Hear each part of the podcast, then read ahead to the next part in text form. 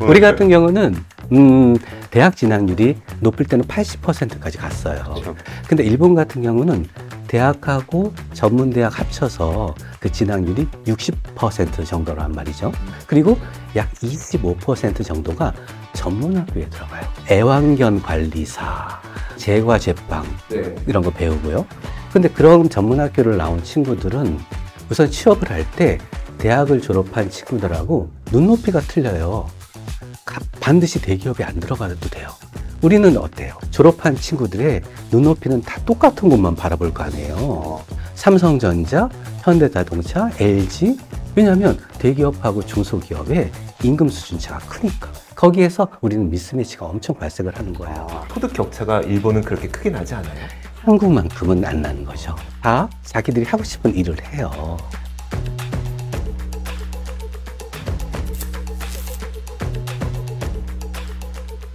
네, 3프로 TV 압권 안녕하세요. 저는 이조 기자입니다. 안녕하세요. 손- 권순 기자입니다. 아, 저희가 2MC로 진행을 하려니까 오랜만이네. 오랜만이네. 아 요즘에 제가 걱정이 많아요. 뭐가요? 은퇴하고 뭐 살고 뭐 해 먹지? 아, 저는 당장 아 그래요?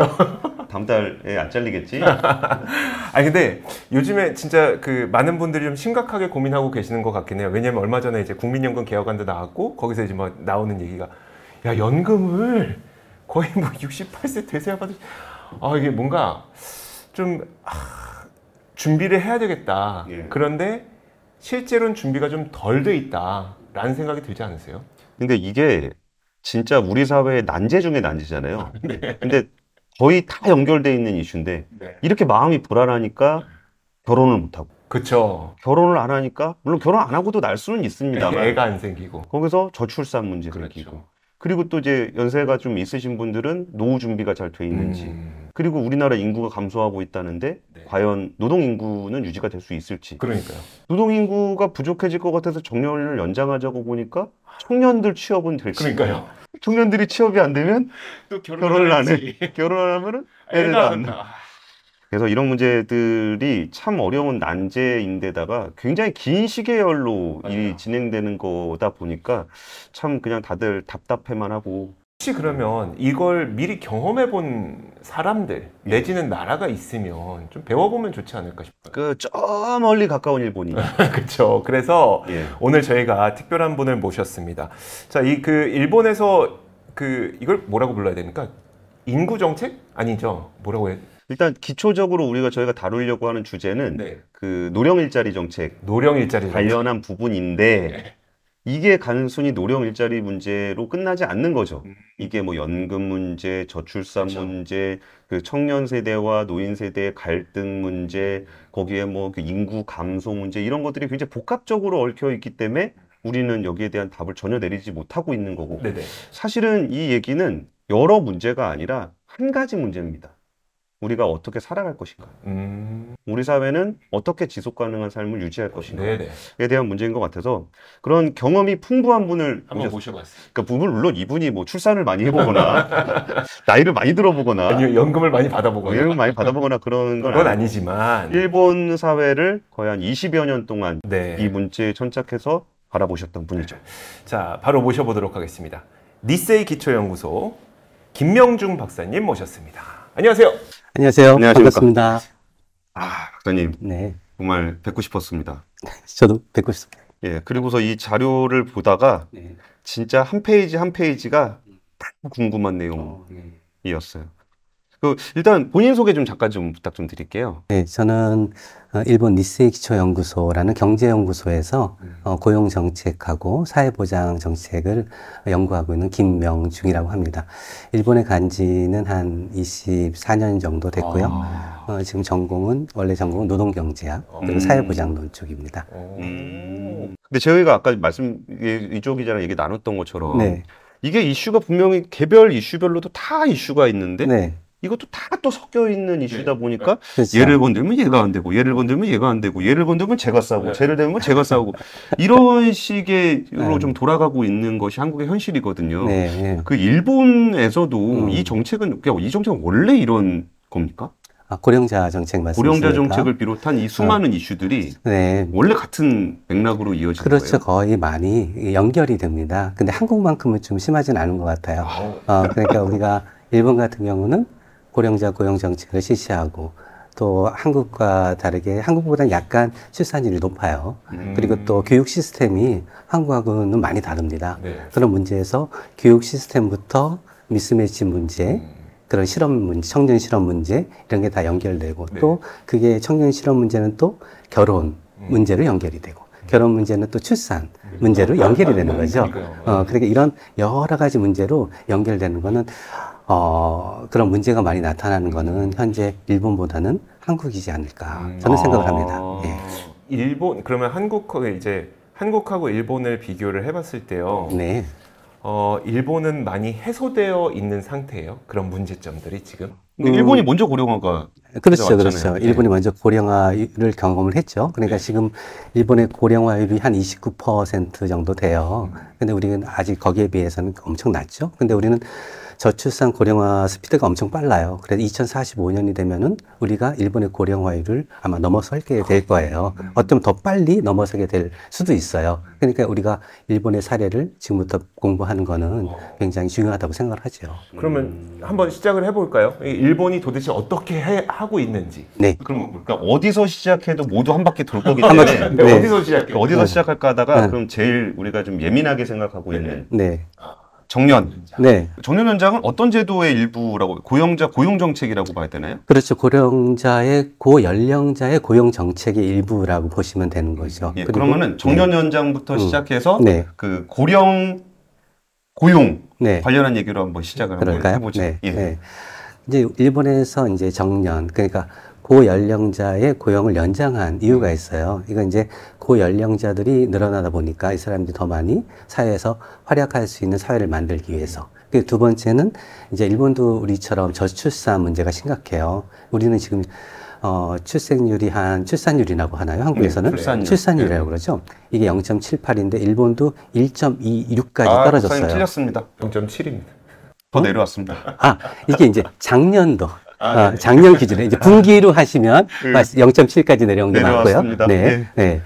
그런데 이제 일본의 같은 경우는 이제 저 이제 저출사 문제가 있기 때문에 이제 장래 노동력 부족 문제가 나타나고 있어요. 특히 15세에서 64세의 생산 연령 인구가 매년 줄어들고 있는 거죠. 그러니까 노동력 부- 부족 문제를 해결하기 위해서는 지금까지 일을 하지 않았던 그러니까 경, 지금까지 경제활동 인구가 일을 했거든요. 그러니까 일할 의사가 없었던 비경제 활동 인구가 노동 시장에 참가할 필요성이 높아진 거예요. 아. 그러니까 그 비경제 활동 인구는 누가 있냐면 여성이 있었겠죠. 아, 예. 예, 집에서 육아를 하느라 네네. 이 노동시장에 참가를 못 하는 거예요. 음. 그 나이 드신 고연령자 되신 분들은 또 육체적으로 체력적으로 힘드니까 음. 또 그리고 정년이 60세로 설정이 되어 있- 있으니까 일할 의사가 없어서 노동시장에 참가하지 않았는데 이런 분들이 노동시장에 참가하지 않으면 장래 노동력 부족 문제가 발생을 하는 거예요. 음. 그래서 비경제활동 인구가 경제활동 인구가 되기 위한 정책을 실시한 거죠. 어. 노동력 부족 문제를 해결하기 위해서. 네.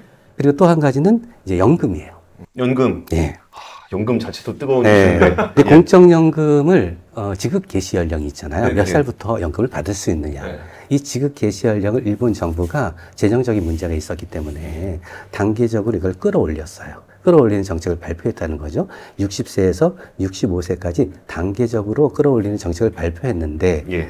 이 정책을 발표하고 나서 보니까 정년은 그대로 60세인 거예요. 네. 고령자가 일할 수 있는 기간은 60세까지밖에 일을 못 해요. 어. 음. 그러니까 그러면 정년이 60세고 연금의 지급 개시 연령이 단계적으로 끌어올려져서 65세가 되면은 소득이 줄어드는 기간이 발생을 할 수 있단 말이죠. 그래서 공백기가 공백 발생을 기간이죠. 하죠. 예. 근데 이제 이걸 완전히 공백 기간이라고 할 수는 없는 게 61, 내가 65세가 지급 개시 연령이라고 하더라도 네네. 61세에 좀 땡겨서 받을 수 있어요. 아, 그 연금이 네. 감액이 되더라도 어, 어. 그런 선택의 권리는 있기 때문에 음. 이걸 소득 공백 기간이라고는 볼 수는 없는 거예요. 소득가 감소할 수 있는 그런 기간은 발생을 하는 거죠. 음. 근데 하지만 어쨌든 소득이 감소하게 되잖아요. 그러면은 그 한 번 감소한 연금은 평생 그 연금이 지급돼요. 음. 한번 그 연금을 선택을 하면. 네. 아. 네. 그럼 계속 적은 수입으로 생활을 해야 되니까 이 문제를 해결해야 되는 거죠. 네네. 그러니까 연금의 지급 개 시 연령에 맞춰서 고용을 연장할 필요가 생긴 거예요. 어. 그래서 고용을 연장하는 정책을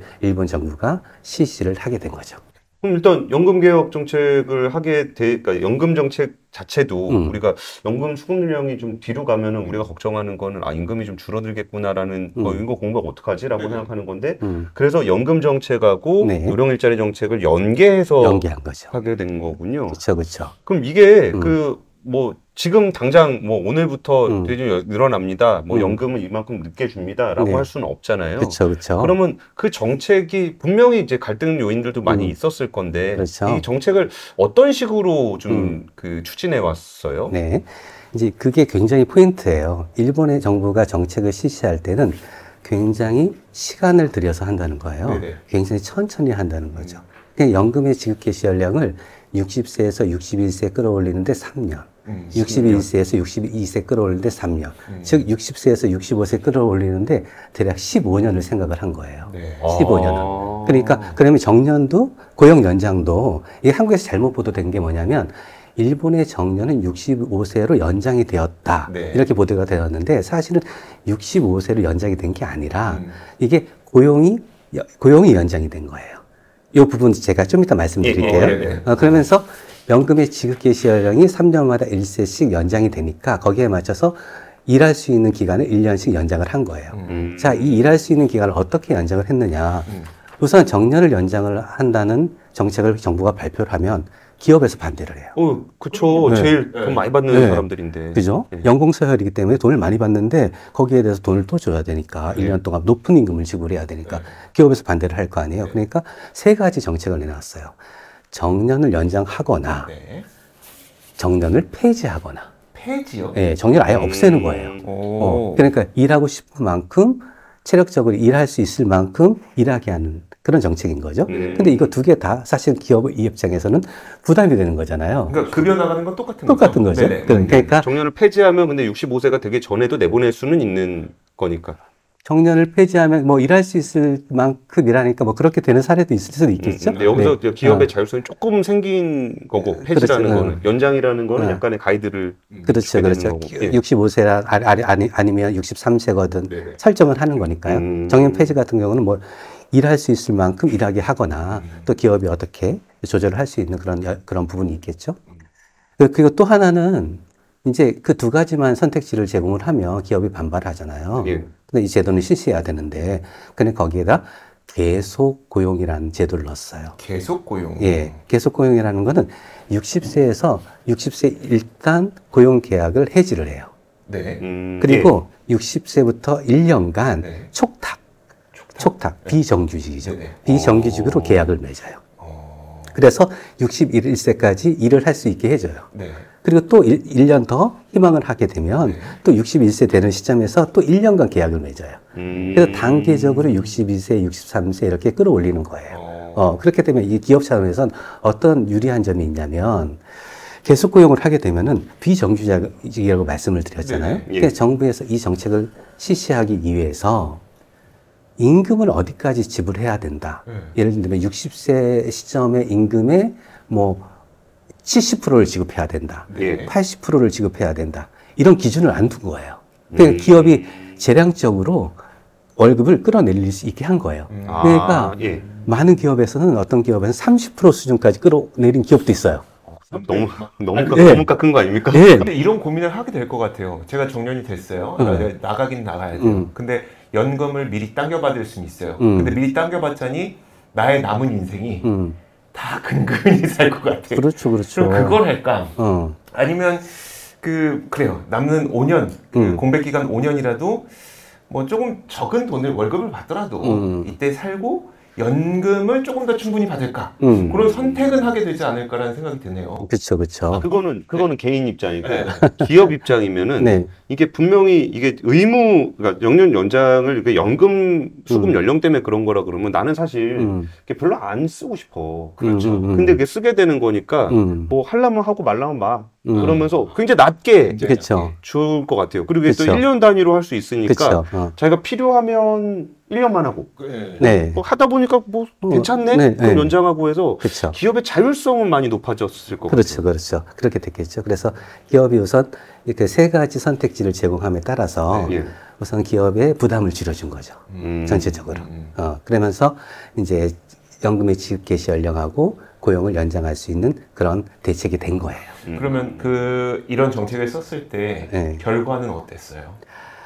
어, 이제 우선 기업 입장에서는 정부 정책이니까 네. 일본 기업은 웬만하면은 뭐 그, 그렇게 반대 안 하고 따르거든요.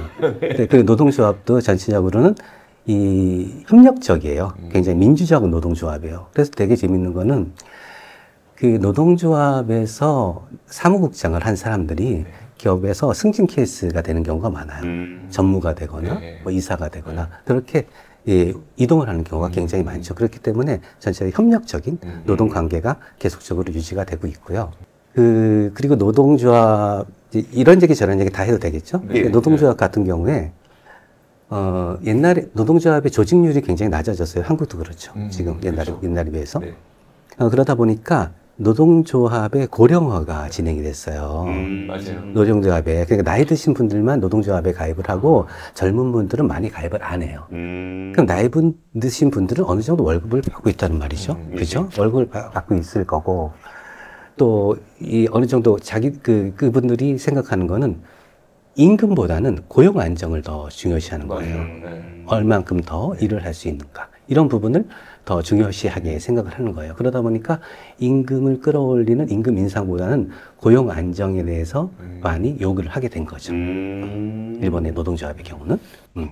예, 말씀 들어보니까 좀 납득이 가는데 음. 사실 이게 또 뜯어서 보면 음. 이게 상황마다 다른 것 같은 거예요. 음. 예를 들어서 그 대기업과 중소기업의 차이, 음, 아니면 도시와 지역의 차이, 음, 그리고 뭐 고연봉자와 저연봉자의 차이, 뭐 음. 이런 부분들이 우리가 정년 얘기를 할 때 항상 나오는 음. 얘기가 네. 결국은 정년 연장은 대기업하고 음. 공기업만 하고 음. 결국은 뭐 중소기업들은 해주지도 않는 거 이거 그렇죠. 정년 연장 하면 뭐하냐. 그런 것처럼 입장들이 좀 다 달랐을 것 같은데 그렇죠. 그두 가지가 궁금해요. 그 네. 입장별로가 궁금하고 아까 이쪽 기자가 음. 얘기했던 것처럼 네. 막상 도입을 해보니까 음. 어떤 일들이 벌어졌는지. 네. 아, 그 부분에 대해서 말씀을 드릴게요. 네. 우선 기업하고 노동자 입장이 틀리겠죠. 예. 기업하고 노동자 입장이 기업 입장에서는 계속 고용이라는 걸 선택을 해서 월급을 적게 줘도 되니까 어느 정도 만족을 할 거예요. 그리고 일을 시킬 수 있으니까 정부 정책도 따를 수 있으니까. 하지만 노용, 노동자의 경우에는 근로자의 경우에는 우선 월급이 깎이면 아. 일할 의욕이 안 나잖아요. 일을 하기가 싫은 거예요. 음. 그러니까 생산성이 안 올라가는 거죠. 어. 음. 이게 기업에서 문제가 된 거예요. 네. 정년을 연장, 고용 연장을 해서 우선 일을 할 수 있게는 했는데 생산성이 오르지 않는다. 이게 문제가 되니까 기업에서 그거를 정년 계속 고용을 폐지를 하고 네. 정년 연장을 선택하는 기업들이 조금씩 늘어나게 됐어요. 아. 어. 이렇게 생산성이 안 오를 바에야 네. 정년을 연장하게 돼서 제대로 된 임금을 지급을 하면 생산성이 오르겠지. 그러면 그게 기업의 이익에도 플러스가 되겠지라는 음. 생각. 오. 어차피 쓰는 거 이제 제가 어, 주고 쓰자. 그죠? 어, 그런 아. 생각이 조금씩 조금씩 보급되기 시작한 거죠. 그래서 아. 맨 처음에 이 세 가지 선택지를 줬을 때는 대부분의 기업들이 많은 기업들이 계속 고용을 선택을 했는데 네네. 이 비율이 점차 가, 이렇게 감소를 한 거예요. 네. 그래서 지금 한 그래도 아직도 많아요. 전체적으로 한 80% 가량의 기업들이 음. 계속 고용을 선택을 하고 있고 예. 예전에 비해서 정년 연장과 정년 폐지를 선택하는 기업들이 조금씩은 늘어나고 있는 거죠. 야, 이거 약간 조삼모사 같은데. 음. 그리고 더 재밌는 거는 이제 대기업하고 중소기업 말씀하셨잖아요. 예, 예. 그 대기업의 경우는 계속 고용을 많이 선택을 했어요. 네. 근데 중소기업은 정년 연장이나 정년 폐지를 많이 선택을 했어요.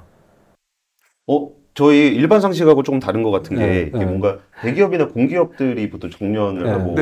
중소기업들이 상황이 안 좋으니까 네. 오히려 조금 더 월급 조금 줄 수 있는 계속 고용을 할 것 같은데 음. 반대였다라는 네. 거죠. 그 거기에는 노동력 부족이라는 문제가 있어요. 중소기업은 노동력을 확보하기가 일본도 많이 힘들어요. 아. 한국만큼은 아니지만 대기업하고 중소기업 사이에 처우 수준의 차이가 있거든요. 음. 임금의 차이 같은 게. 있거든요. 그러니까 될수 있으면 대기업을 가려고 하겠죠. 음. 그러다 보니까 중소기업이나 특히 영세 기업 같은 경우는 네. 노동력을 확보하기 힘드니까 젊은 친구들이 안 오니까 음. 계신 분들이 더 고연령자 분들이 더 일할 수 있는 환경을 제시를 하는 거죠. 아, 아, 생각해보니까 그럴 수도 있겠네요. 지금이야 우리가 이제 노동력 부족 문제에 대해서 좀 절실하게 느끼지 못해서 그런 건데, 네. 음, 중소기업 입장에서 청년들도 안 들어오는데, 그렇죠. 계시던 분들도 어쩔 수 없이 정년 때문에 나, 내보내야 되는 네. 상황이었다면은 그렇죠. 정년 연장해서 네. 아니, 가긴 어딜 가냐. 네. 이래라. 그렇게 된 거죠. 네. 아. 음. 그게 뭐 도시와 지방의 차이 뭐 이런 건 없었어요. 뭐 사무직과 제조업의 차이라든지 뭐. 음, 이런 생각이 드는 게 음. 뭔가 이게 사무직은 좀 앉아서 일하니까 음. 연배가 좀 있으셔도 그냥 음. 눌러 앉아 있고 싶어 하고. 아. 근데 저희 뭐 좀 힘드니까 음, 아나 이제 그만할래 뭐 그럴 음. 수도 있을 것 같아서. 그렇죠, 그렇죠, 예. 그렇죠. 도시하고 지역 차이도 있어요. 예를 들면 도쿄라든지 아니면 그 외의 도심지에는 그 대기업의 본사들이 많이 있어요. 예, 예. 대기업의 본사들이 많이 있기 때문에 어, 그런 데서 이제 계속 고용을 하시는 분들이 많이 계시는 거죠. 음. 근데 지역 같은 경우에는 이제 좀 열악한 환경에 있는 기업들이 사실은 많이 있어요. 네네. 그런 곳에서는 아까 말씀드린 중소기업과 같이 음. 그렇게 해서 정년 연장이라든지 정년 폐지를 선택하는 기업들이 어, 많이 음. 나오게 되는 거죠. 어. 사실 지금 말씀 주신 얘기는 굉장히 자연스러운 것 같아요. 음. 그리고 어 저렇게 될 것 같아라고 음. 생각이 들면서도 당장 그 시점에는 음, 내가 청년이라면 음. 청년 연장 그 얘기하게 되면은 음. 나중에 노동력 부족한 거는 통계적인 얘기고 음, 음, 당장 내가 취업할 공간이 좀 좁아지는 거 아닌가? 음, 음. 라는 생각을 하게 될 것 같아요. 그렇죠. 그러면 정년, 그러니까 고령 일자리 관련한 게 이거 재고용자가 됐든 음. 아니면 정년 연장이 됐든 이 제도를 도입할 때 음. 그 청년 세대는 좀 이 문제를 어떻게 받아들였어요? 네. 이제 여기서부터 교육하고 연결이 될 거예요. 아 교육으로 가요? 교육 문제를요. 네. 여기에 대해서 말씀을 드릴게요.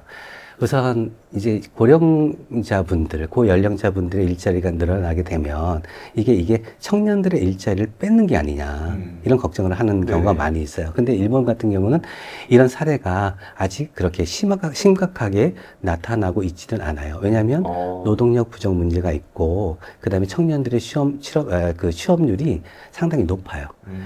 그러니까 두 가지가 데이터가 있어요. 그 분모를 대학교 졸업자 수로 하고 네. 분자를 취업자 수로 하는 데이터하고 네.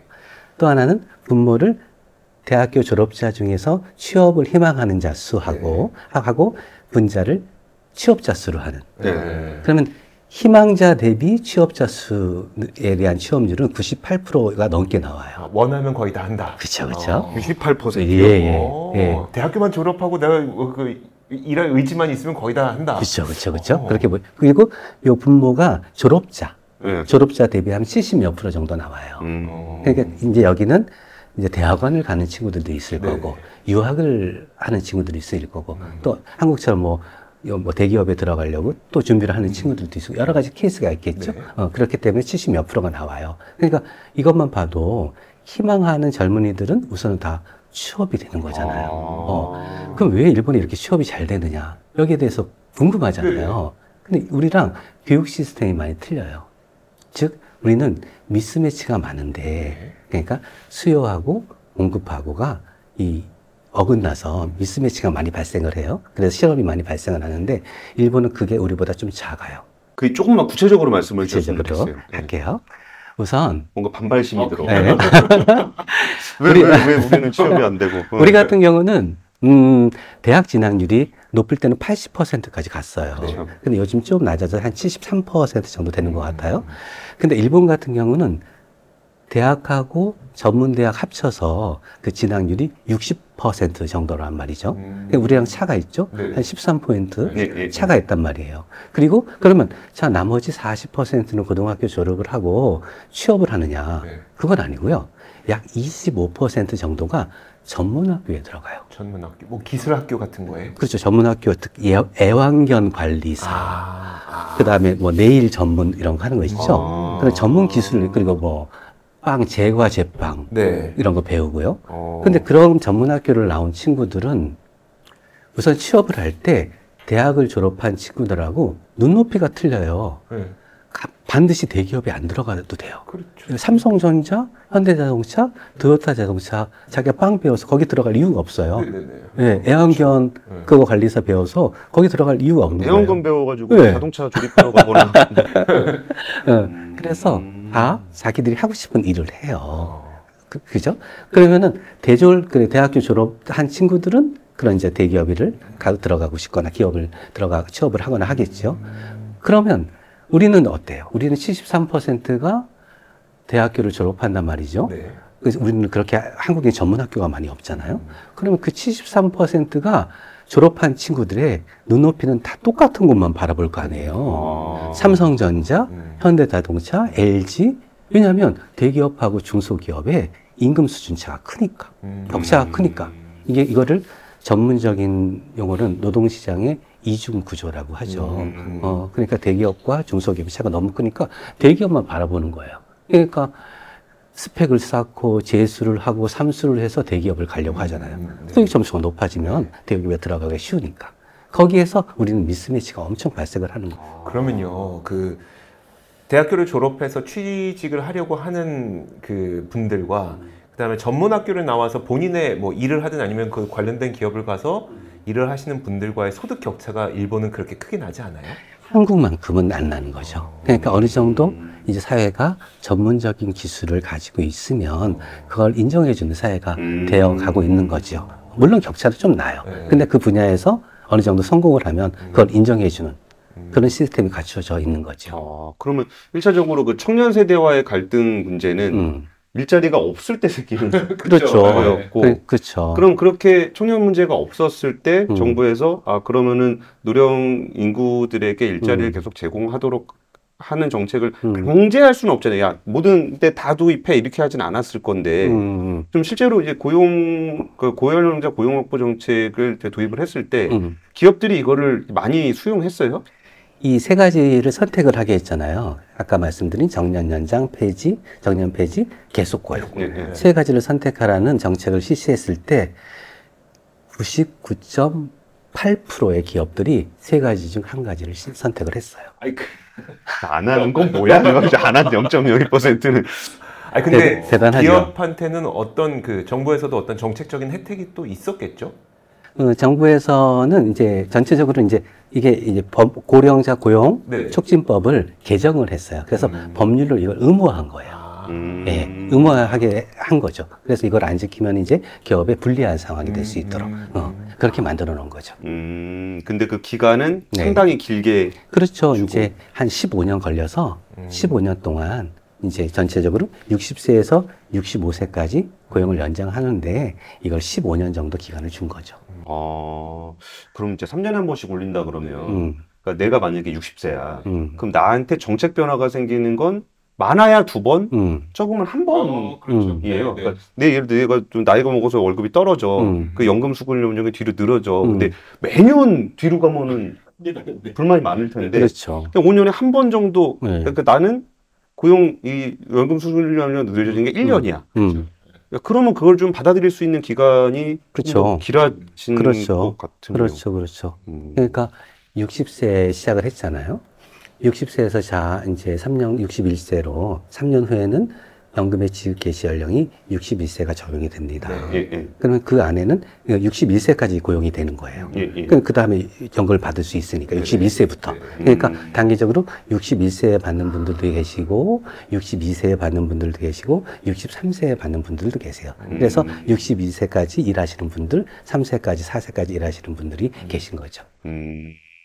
음, 그래가지고 이게 한 번에 5년 이 확 늘어났으면 네, 네. 그 부담이 좀 컸을 그쵸, 건데 그쵸. 어. 이거를 이렇게 분산을 시키니까 네. 기업도 부담이 좀 덜하고 네. 뭐 개인도 부담이 좀 덜하고 뭐 그렇죠, 그런 그렇죠. 분위기였겠네요. 예. 근데 그 저희가 상상을 잘 상상을 잘 못해서 그런데 음, 그 고령절자의 고용이 확보가 되면 음, 음, 그 뭐 분위기랄까 음, 음, 아니면 제도랄까 음. 뭐 이런 것들의 변화는 좀 어떨까요? 우리 생각해 보면은 그 마음에 안 드는 이- 부장님 계속 계셔.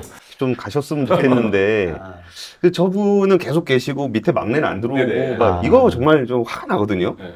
그럼 거기에 대해서 그 정년 연장하는 거에 대한 반발도 좀 있고 막 그럴 것 같아요. 아, 그러면 그 문화적으로나 네. 아니면 인사제도적으로는 좀 일본 분위기가 좀 어땠어요? 우선은 어, 이 부분도 한국하고 약간 다른 부분이 있어요.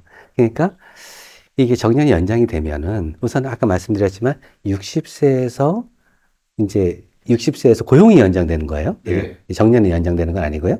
고용이 연장되면 80% 이상 기업들이 계속 고용을 선택하니까 음. 거기에서 다- 대부분의 부- 고, 고 연령자분들은 비정규직이 돼요. 음, 예. 여기에서. 근데 우선 60세까지도 이게 약간 틀리는 게 일본에서 이- 그 한국에서 임금 피크제란 말을 많이 쓰잖아요. 예, 예. 일본에서 임금 피크제란 말이 없어요. 음, 이게 뭐냐면 연공 세열이니까 이렇게 점차적으로 근속 연수가 늘어나면서 임금이 올라갈 거 아니에요? 네. 예. 그리고 시- 아, 그 직- 직장에서 간부를 간부직을 담당하면 거기에 따라서 임금이 올라간단 말이죠. 근데 이 간부 정년제가 있어요. 임원 정년제가 있어요. 네. 그러니까 50 기업 따라 이건 틀린데 이걸 뭐 50세에 설정한 기업도 있고 음. 55세에 설정한 기업이 있어요. 그래서 거기에서 승진이 안 되면 그냥 평사원 테이블로 임금 테이블로 돌아오는 거예요.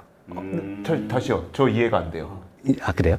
이제 부장이면 부장이 55세까지. 네. 예를 들면 과장은 뭐 50세까지. 아, 그래요? 예, 이런 임금 그 임원 정년제가 있어요. 음. 그럼 거기에서 지금 50세까지는 과장의 임금 테이블이 적용을 받다가 거기서 이- 이제 그리고 55세까지 부장의 저- 임금 네, 테이블 네. 적용을 받다가 거기에서 이제 더 이상 임원 정년제가 있, 있다고 말씀을 드렸잖아요. 그럼 거기 부장직을 내려놓게 되는 거예요. 아. 거기에서. 55세에서. 그러니까 어쨌든 회사 안에 네. 55세 이상 되는 부장은 없는 거네요. 그쵸, 그쵸. 원래 50세의 예, 예. 과장이 안 되면 예. 다시 평사원이 되는 예. 거고. 아, 원래 시스템이 좀 그런 예? 예, 그런 시스템을 정, 정- 그러니까 그 임원 정년제를 실시하는 기업도 있고, 네네. 물론 안 실시하는 기업도 있어요. 음. 근데 그런 제도가 있어서 네네. 임금이 올라가다가 여기에서 피크를 맞이한 다음에 여기서 내려가요. 음. 근데 이거 한국에서 이 부분을 아마 임금 피크제라고 한 것 같아요. 네, 이 부분을. 그렇죠. 예, 어, 예. 그러니까 거기에는 정년을, 그 임원을 내려놓고, 네. 내려놓게 되니까 임원 수당이 없어지잖아요. 음. 그리고 임원 수당이 없고 부장 임금 테이블하고 평사원의 임금 테이블하고 는 틀리잖아요. 네. 어, 아. 그, 그 임금 테이블이 적용이 되는 거죠. 단 근속 연수에 대해서는 그 부분이 이제 적용이 돼서 음, 음. 어느 정도 임금이 유지가 되는 거죠. 아. 평사원 55세 임금이 있고 그렇죠, 아, 그렇죠. 그러네요. 그렇죠. 부장 55세 임금이 이렇게 있어서 있죠. 테이블이 틀리죠. 예, 예. 55세 부장 테이블에 있다가 네. 56세가 됐을 때 승진을 못하게 되면 음, 그렇죠. 56세 평사원 그쵸. 테이블로 간다는 그렇죠, 거죠. 그렇죠, 그렇죠, 그렇죠. 어, 어, 그럼 그 전에도 이게 음. 조금 그러니까 우리가 이제 연공 서열이 일본 되게 강하다고 들었는데 음, 음. 우리나라도 굉장히 좀꽤 강하고 그러면은 자기가 좀 그 후배 밑에서 일하는 것에 대해서 음. 좀 어떤 가요 문화가? 어, 그렇게 거기에 대해서는 물론 싫어하시는 분들도 계시죠. 어, 뭐 전혀 없진 않죠. 근데 우리만큼 그거 심각하신 건 같진 않아요. 음. 그러니까 후배 밑에서 일을 하더라도 우선은 고용이 연장되고 고용이 보장된다는 생각을 하고 있으면 그냥 일을 하시는 것 같아요. 음, 음. 직무도 바뀌고 뭐 그런. 네. 저는 근데 그 여기서 두 가지 정도 궁금증이 생기는데 뭐냐면 첫 번째로 아까 그 계속 고용을 하게 됐을 때 많은 기업들이 계속 고용을 네. 선택한다 그랬으니까 음. 계속 고용을 하게 됐을 때 업무가 변하나요? 아니면 뭐 내가 하던 그 업무를 그대로 하게 되나요? 네, 아, 좋은 질문이신 것 같아요. 이제 이게 어, 데이터가 있어요. 네. 데이터 이제 이 앙케이트 조사를 하는데 대부분 한 절반 이상 되시는 분들은 원래 하던 일을 계속하세요. 거의 아, 그래요? 예, 원래 일을 하- 하던 일을 계속 하시고 또 한 20% 정도 되시는 분은 좀 다른 업무를 해요. 음. 근데 어, 기술직 같은 경우는 기술직 같은 경우는 똑같이 작업을 하시면 되니까 네. 그 일을 하시면 되는데 사실은 사무직 같은 경우는 공급 과잉이에요. 공급 과잉. 그러다 보니까 문과는 예. 문과는 공급과잉이야. 예. 그래서 계속 고용을 시키기가 상당히 힘든 거죠. 사실은 업무를 저- 그 거기에 맞는 업무를 제공하기가 네. 상당히 힘든 경우가 사실 일본에서도 많이 있어요. 아, 그러니까 전체적으로 뭐 업무 지도를 한다든지, 네. 그리 아니면 그 젊은 직원들한테 자기들이 알고 있는 거를 음. 가르쳐 준다든지, 네. 음. 상담을 한다든지. 그러니까 어, 어쨌든 우리가 그런 사회로 갈 때는 그런 마찰들이 있을 것 같거든요. 기술직이야 뭐 내가 하던 거 계속 하면서 조금 덜 받지 뭐 해- 해도 되는데 말씀하셨던 것처럼 정말 공급이 많은 업무의 경우에는 이걸 뭐 기업이 바꿔주던 이게 근로자가 스스로 바꿀 것 같지는 않거든요. 그러면 이것도 어떤 정책적인 어떤 뭐가 들어갔어요? 아니면 자연스럽게 좀 그렇게 변하게 됐어요? 정책적으로 거기까지 정부가 지시하는 건 없고요. 어. 이제 기업 내에서 네네. 기업 내에서 조절을 할 수 있게 아. 하는 거죠. 또 한 가지 궁금한 게 그 아까 이제 임금 테이블이 부장을 넘어서고 과장을 넘어섰을 때 그 이상 진급 못하면 평사원의 오- 그러니까 55세 이게 적용된다 그랬잖아요. 근데 문득 이런 생각이 드는 거예요. 그러니까 저희가 아주 나이브한 생각으로 일본은 임금 상승이 그렇게 많지 않았으니까 이게 가능했던 게 아닐까? 왜냐하면 떨어져도 떨어지더라도 그렇게 크게 안 떨어졌을 것 같다는 느낌이 있는데 우리나라는 사실 생각보다 임금 상승률이 좀 있는 나라니까 네. 이게 우리나라에 적용될 수가 있을까에 대한 궁금증인데 이런 특수성이 좀 있었을까요 일본에? 음, 음, 말씀하신 것처럼 음, 일본 같은 경우에는 임금이 그렇게 많이 오르지 않았죠.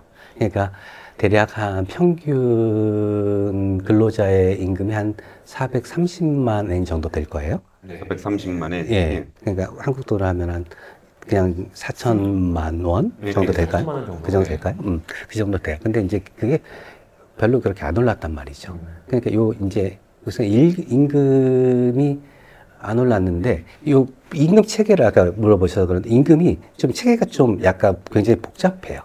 어, 그 옛날에 그 제2차 세계대전이 끝났을 때는 생활을 유지할 수 있는 생활급을 우선으로 지- 지급을 했어요. 네. 어느 정도 임금을 생활을 할 수 있도록. 예. 근데 요즘은 그 역할급, 뭐 직, 직무급, 연공급, 뭐 이런 부분이 다 나눠져 있어가지고 여러 가지가 포함이 되어 있어요, 사실은. 근데 그런 부분으로 해서 좀 조정이 되는 거죠. 그러니까 말씀하신 것처럼 임금이 좀 줄긴 주는데 아주 그렇게 아주 엄청나게 크게 주는, 줄지는 않는 그런 상황은 어느 정도 유지가 되고 있을 거예요. 음. 어. 그리고 일본이 이제 많이 얘기를 하다 보면은 왜 임금은 일- 일본은 왜 임금이 오르지 않느냐 어, 이런 얘기를 많이 해요. 예. 근데 이번에는 최저임금이 한국도 지금 최저임금 내년 거 인상을 했잖아요. 네, 네. 근데 이번에는 한 일본이 4.3% 인상을 했어요. 우리가 2%대지 우리. 네. 네, 네.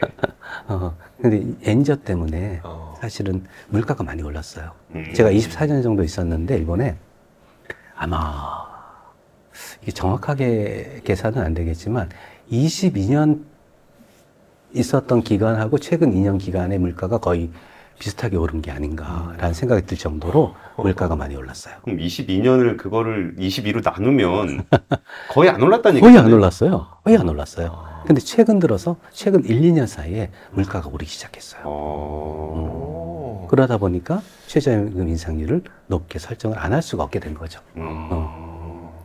근데 거기서 그 은퇴 후에 지금 연금 수령 음. 일자는 거기 맞춰져 있는 거예요, 제도적으로? 그러니까 공적연금, 그러니까 공적연금 구조는 어떻게 돼 있어요? 아, 공적연금이 또 한국하고는 약간 틀려요. 이제 1층 부분이 있고 네. 2층 부분이 있어요. 그러니까 1층 부분, 이제 이 부분은 그래프 같은 게 있으면 되게 좋은데 1층 부분의 경우는 이 20세 이상 전 국민이 가입을 하는 거예요. 음. 예. 예. 근데 1호 보험자가 있고 2호 보험자가 있고 3호 보험자가 있어요. 여기에. 네. 어, 되게 1호, 2호, 3호 피보험자가 있어요. 연금을 가입하는 사람들이 피보험자잖아요. 예, 예. 그걸 세 가지로 나눠요, 일본은. 이게 왜냐면 1호는 자영업자, 음, 예. 어. 2호는 샐러리맨 공무원, 네 네. 3호는 이게 특이한 제도예요. 샐러리맨, 즉 근로자, 고용, 그 공무원과 샐러리맨의 배우자가 제3호 피보험자예요. 배우자? 배우자. 어. 배우자가. 배우자가. 그러니까 이게 되게 특이한 건데, 이 일정 금액, 그러니까 이- 대략 130만, 연간 소득이 네. 130만의 미만인 경우에는 보험료를 안 내요. 음. 사회보험료를 안 내요. 네네. 보험료를 안 내는데, 샐러리맨과 공무원의 배우자이며 연간 소득이 130만 엔이라든지 일정 수준 이하일 경우에 보험료를 안 내더라도 예. 65세가 되면 연금이 지급이 돼요. 연금을 안 냈는데. 예. 어. 오. 1호는 자영업자, 2호는 샐러리맨, 네. 3호는 샐러리맨의 배우자. 배우자. 네. 남녀는 상관없나요? 그렇죠. 이제 예를 들면 2호 셀러리맨 여자가 일을 하고 네. 남자가 집에서 음. 살림을 하는 경우도 있을 수 있잖아요. 네네. 네. 근데 그런 경우는 남자가 적용이 되죠. 음. 어, 근데 대부분 90몇 분은 여자분들이 많죠. 음. 어. 음. 근데 거기에 대해서 기초연금 부분이 있어요. 네. 네. 그래서 40, 기초연금이 평균 지급되는 금액이 한 달에 65세부터 하면은 5만 얼마예요. 5만 4천 엔 정도. 네네. 평균. 어, 50만 원 정도. 예. 네. 그 다음에 2, 이층 부분이 있어요. 네네. 여기는 셀러리맨하고 공무원만 가입을 해요. 어, 음. 네. 근데 이건 소득 비례예요.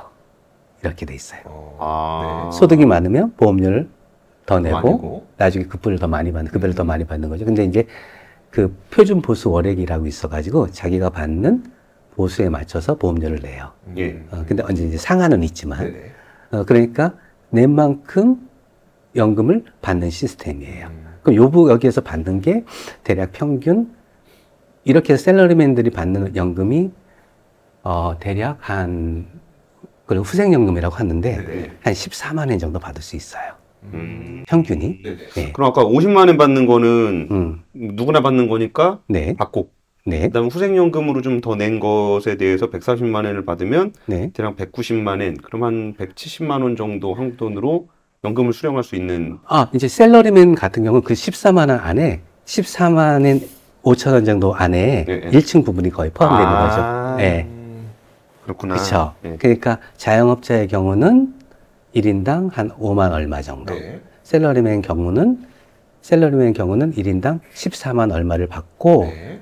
아까 사모피 보험자의 경우는 보험료를 안 낸다고 말씀드렸잖아요. 네, 네, 네. 이분들은 한 5만 얼마를 또 받는 거죠. 아, 근데 아까 어. 배우자 얘기했을 때 잠깐 생각나다 잊어버린 건데 응. 그 배우자가 없어요. 근데 나 백수야. 어. 그러니까 나는 자영업자도 아니고 네. 셀러리맨도 아니야. 네. 직업이 없어. 네. 그럼 그런 분들은 어떻게 해요? 그런 분들은 소득이 전혀 없는 분들은 네. 이제 보험료가 면제가 되죠. 왜냐하면 생활보호 대상자니까. 예, 예, 예. 예. 그런 분들은 연금 대상 연금은 상관없는 거예요. 연금을 지급이 안 되게 돼. 보험료를 안 내게 되면 연금을 지급을 안 되게 됐죠. 음. 그러니까 이 보험료를 안 내면 65세가 넘었을 경우는 음. 생활보호 대상자가 돼서 아. 그 생활보호 그렇죠. 적용, 공적 부조 적용을 받는 거예요. 그러니까 연금 정책으로 들어. 아, 그치. 어, 그치. 그분은 음. 연금 대상자가 아니라 아니다. 그 사회보장제도에 그쵸, 그쵸. 의해서 하는 예. 거니까. 그러니까 연금은 일종의 내가 노후를 위해서 음. 보험을 드는 거고. 그렇죠, 그렇죠. 이분들은 이제 보험료를 낼 돈이 없는 분들이니까 사회보장 그렇죠. 일반 회계에서 적용이 돼서 공적 부조가 지급이 되는데 그 연령에 상관이 없어요. 내가 진짜 돈이 아무것도 없어요. 음. 그 자산도 없어요. 음. 그럼 뭐 물론 젊을 때부터 받을 수가 있죠. 근데 음. 이제 일할 능력 예, 예. 이걸 중요시 하기 때문에 네네. 정말 일할 능력이 없다. 어. 나는 어느 정도 장애를 갖고 있다. 음. 이런 분들은 그걸 이제 증명을 하게 되면 연, 그 생활보호 적용이 되죠. 음. 근데 우리나라는 음. 지금 국민연금 2055년 되면 고갈된다 그래가지고 음. 걱정들을 많이 하는데 음. 일본도 연금제도 얘기를 들어보니까 이제 배우자 같은 경우는 음. 연금을 안 내는데도 받는 거잖아요. 그렇죠, 그렇죠.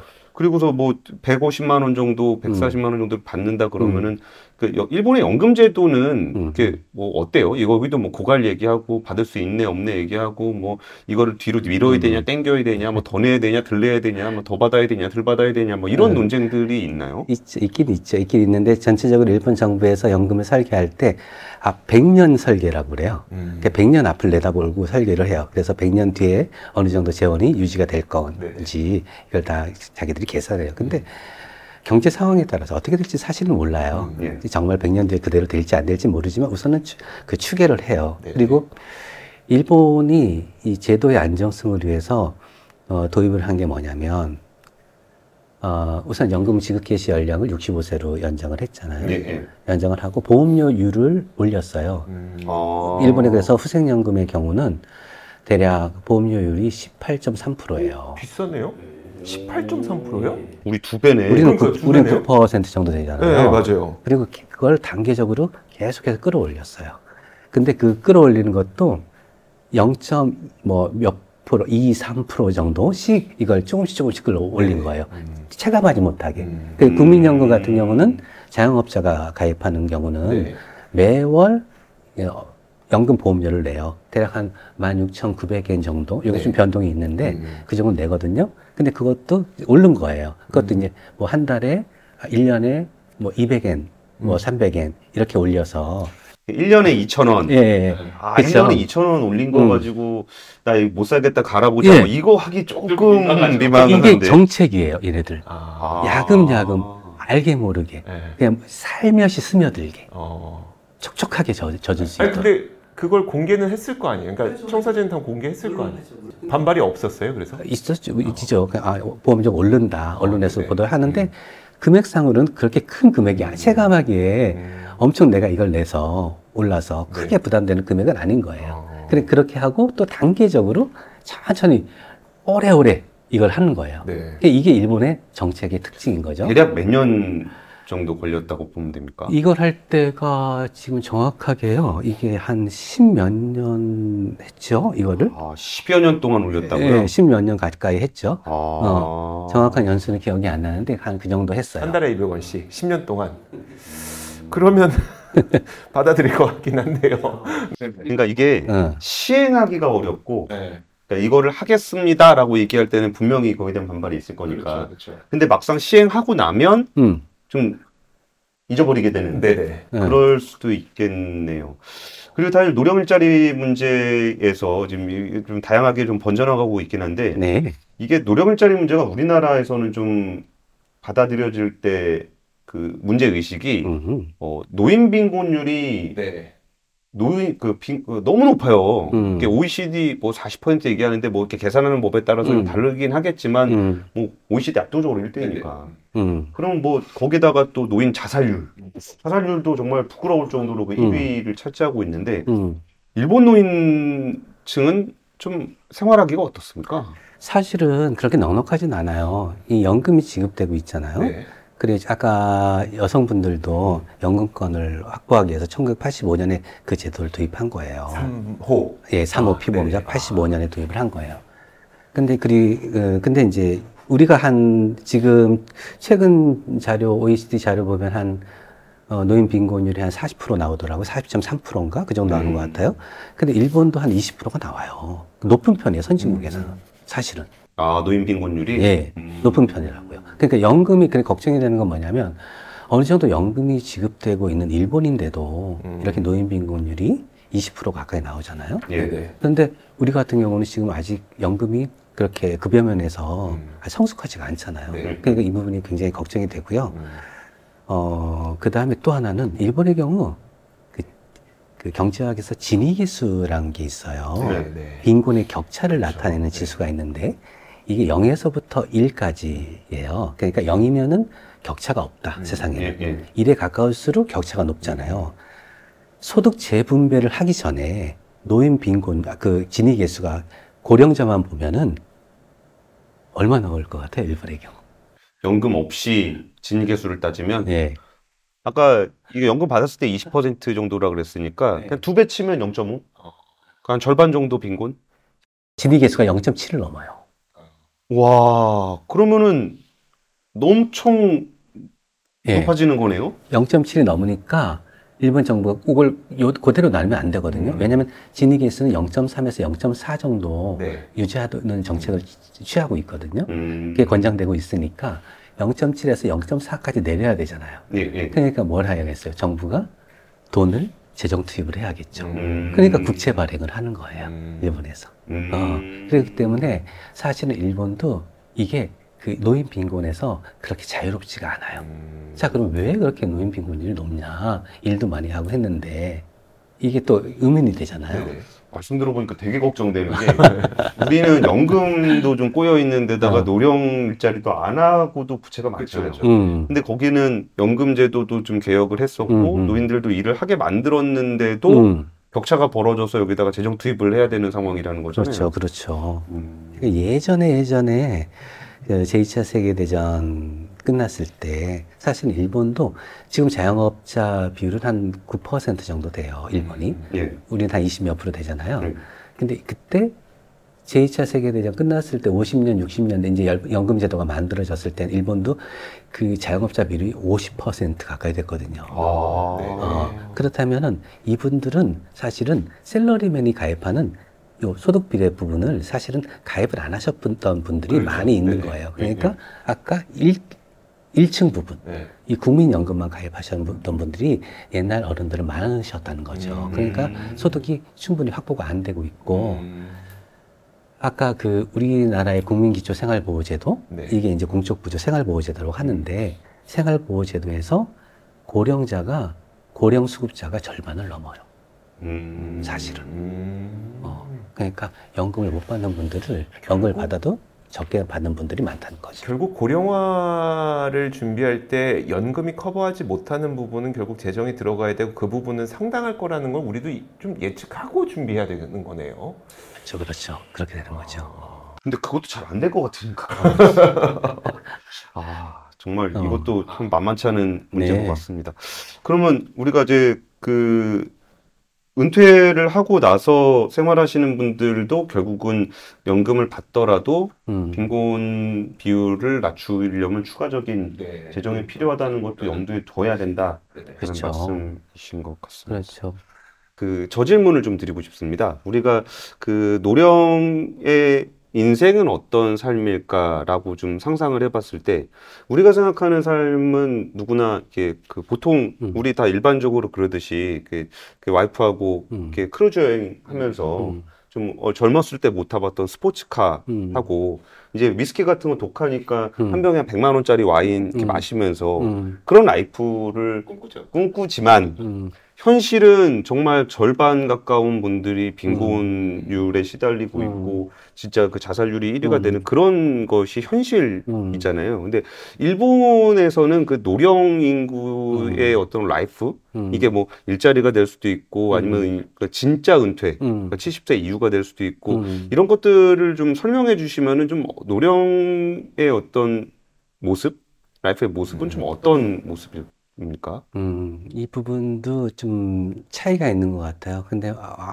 엄청나게 화려하진 않아요. 물론 화려, 화려한 삶을 사시는 그런 고령자 분들도 계시는데 대부분의 고령자들은 그냥 수수하게 살아가는 것 같아요. 사실은 연금을 받아도 그렇게 연금액이 많지 않는 분들이 많거든요. 근데 일본 분들은 거의 연금에 의존을 하고 생활을 하고 있어요. 음. 어, 연금에. 그러니까 아까 말씀드린 것처럼 자영업자분들은 부부 다 받아도 뭐 7만 원, 8만 원 받는 분들 많이 있어요. 그러면 일본에서 사실은 부부가 둘이서 어느 정도 생활을 하기 위해서는 최소 25만 원에서 26만 원 정도가 필요하다고 매년 발표가 나와요. 연, 연마다 조금씩 바꿔요, 금액은. 근데 25만 원, 26만 원인 걸 생각을 하면 연금 8만 원을 받아가지고는 생활하기가 힘들어요. 음. 그리고 65세에서 75세까지는 어느 정도 일을 할 수 있지만 75세 후기 고령자가 되면 사실은 일하기가 힘들 마- 말이죠.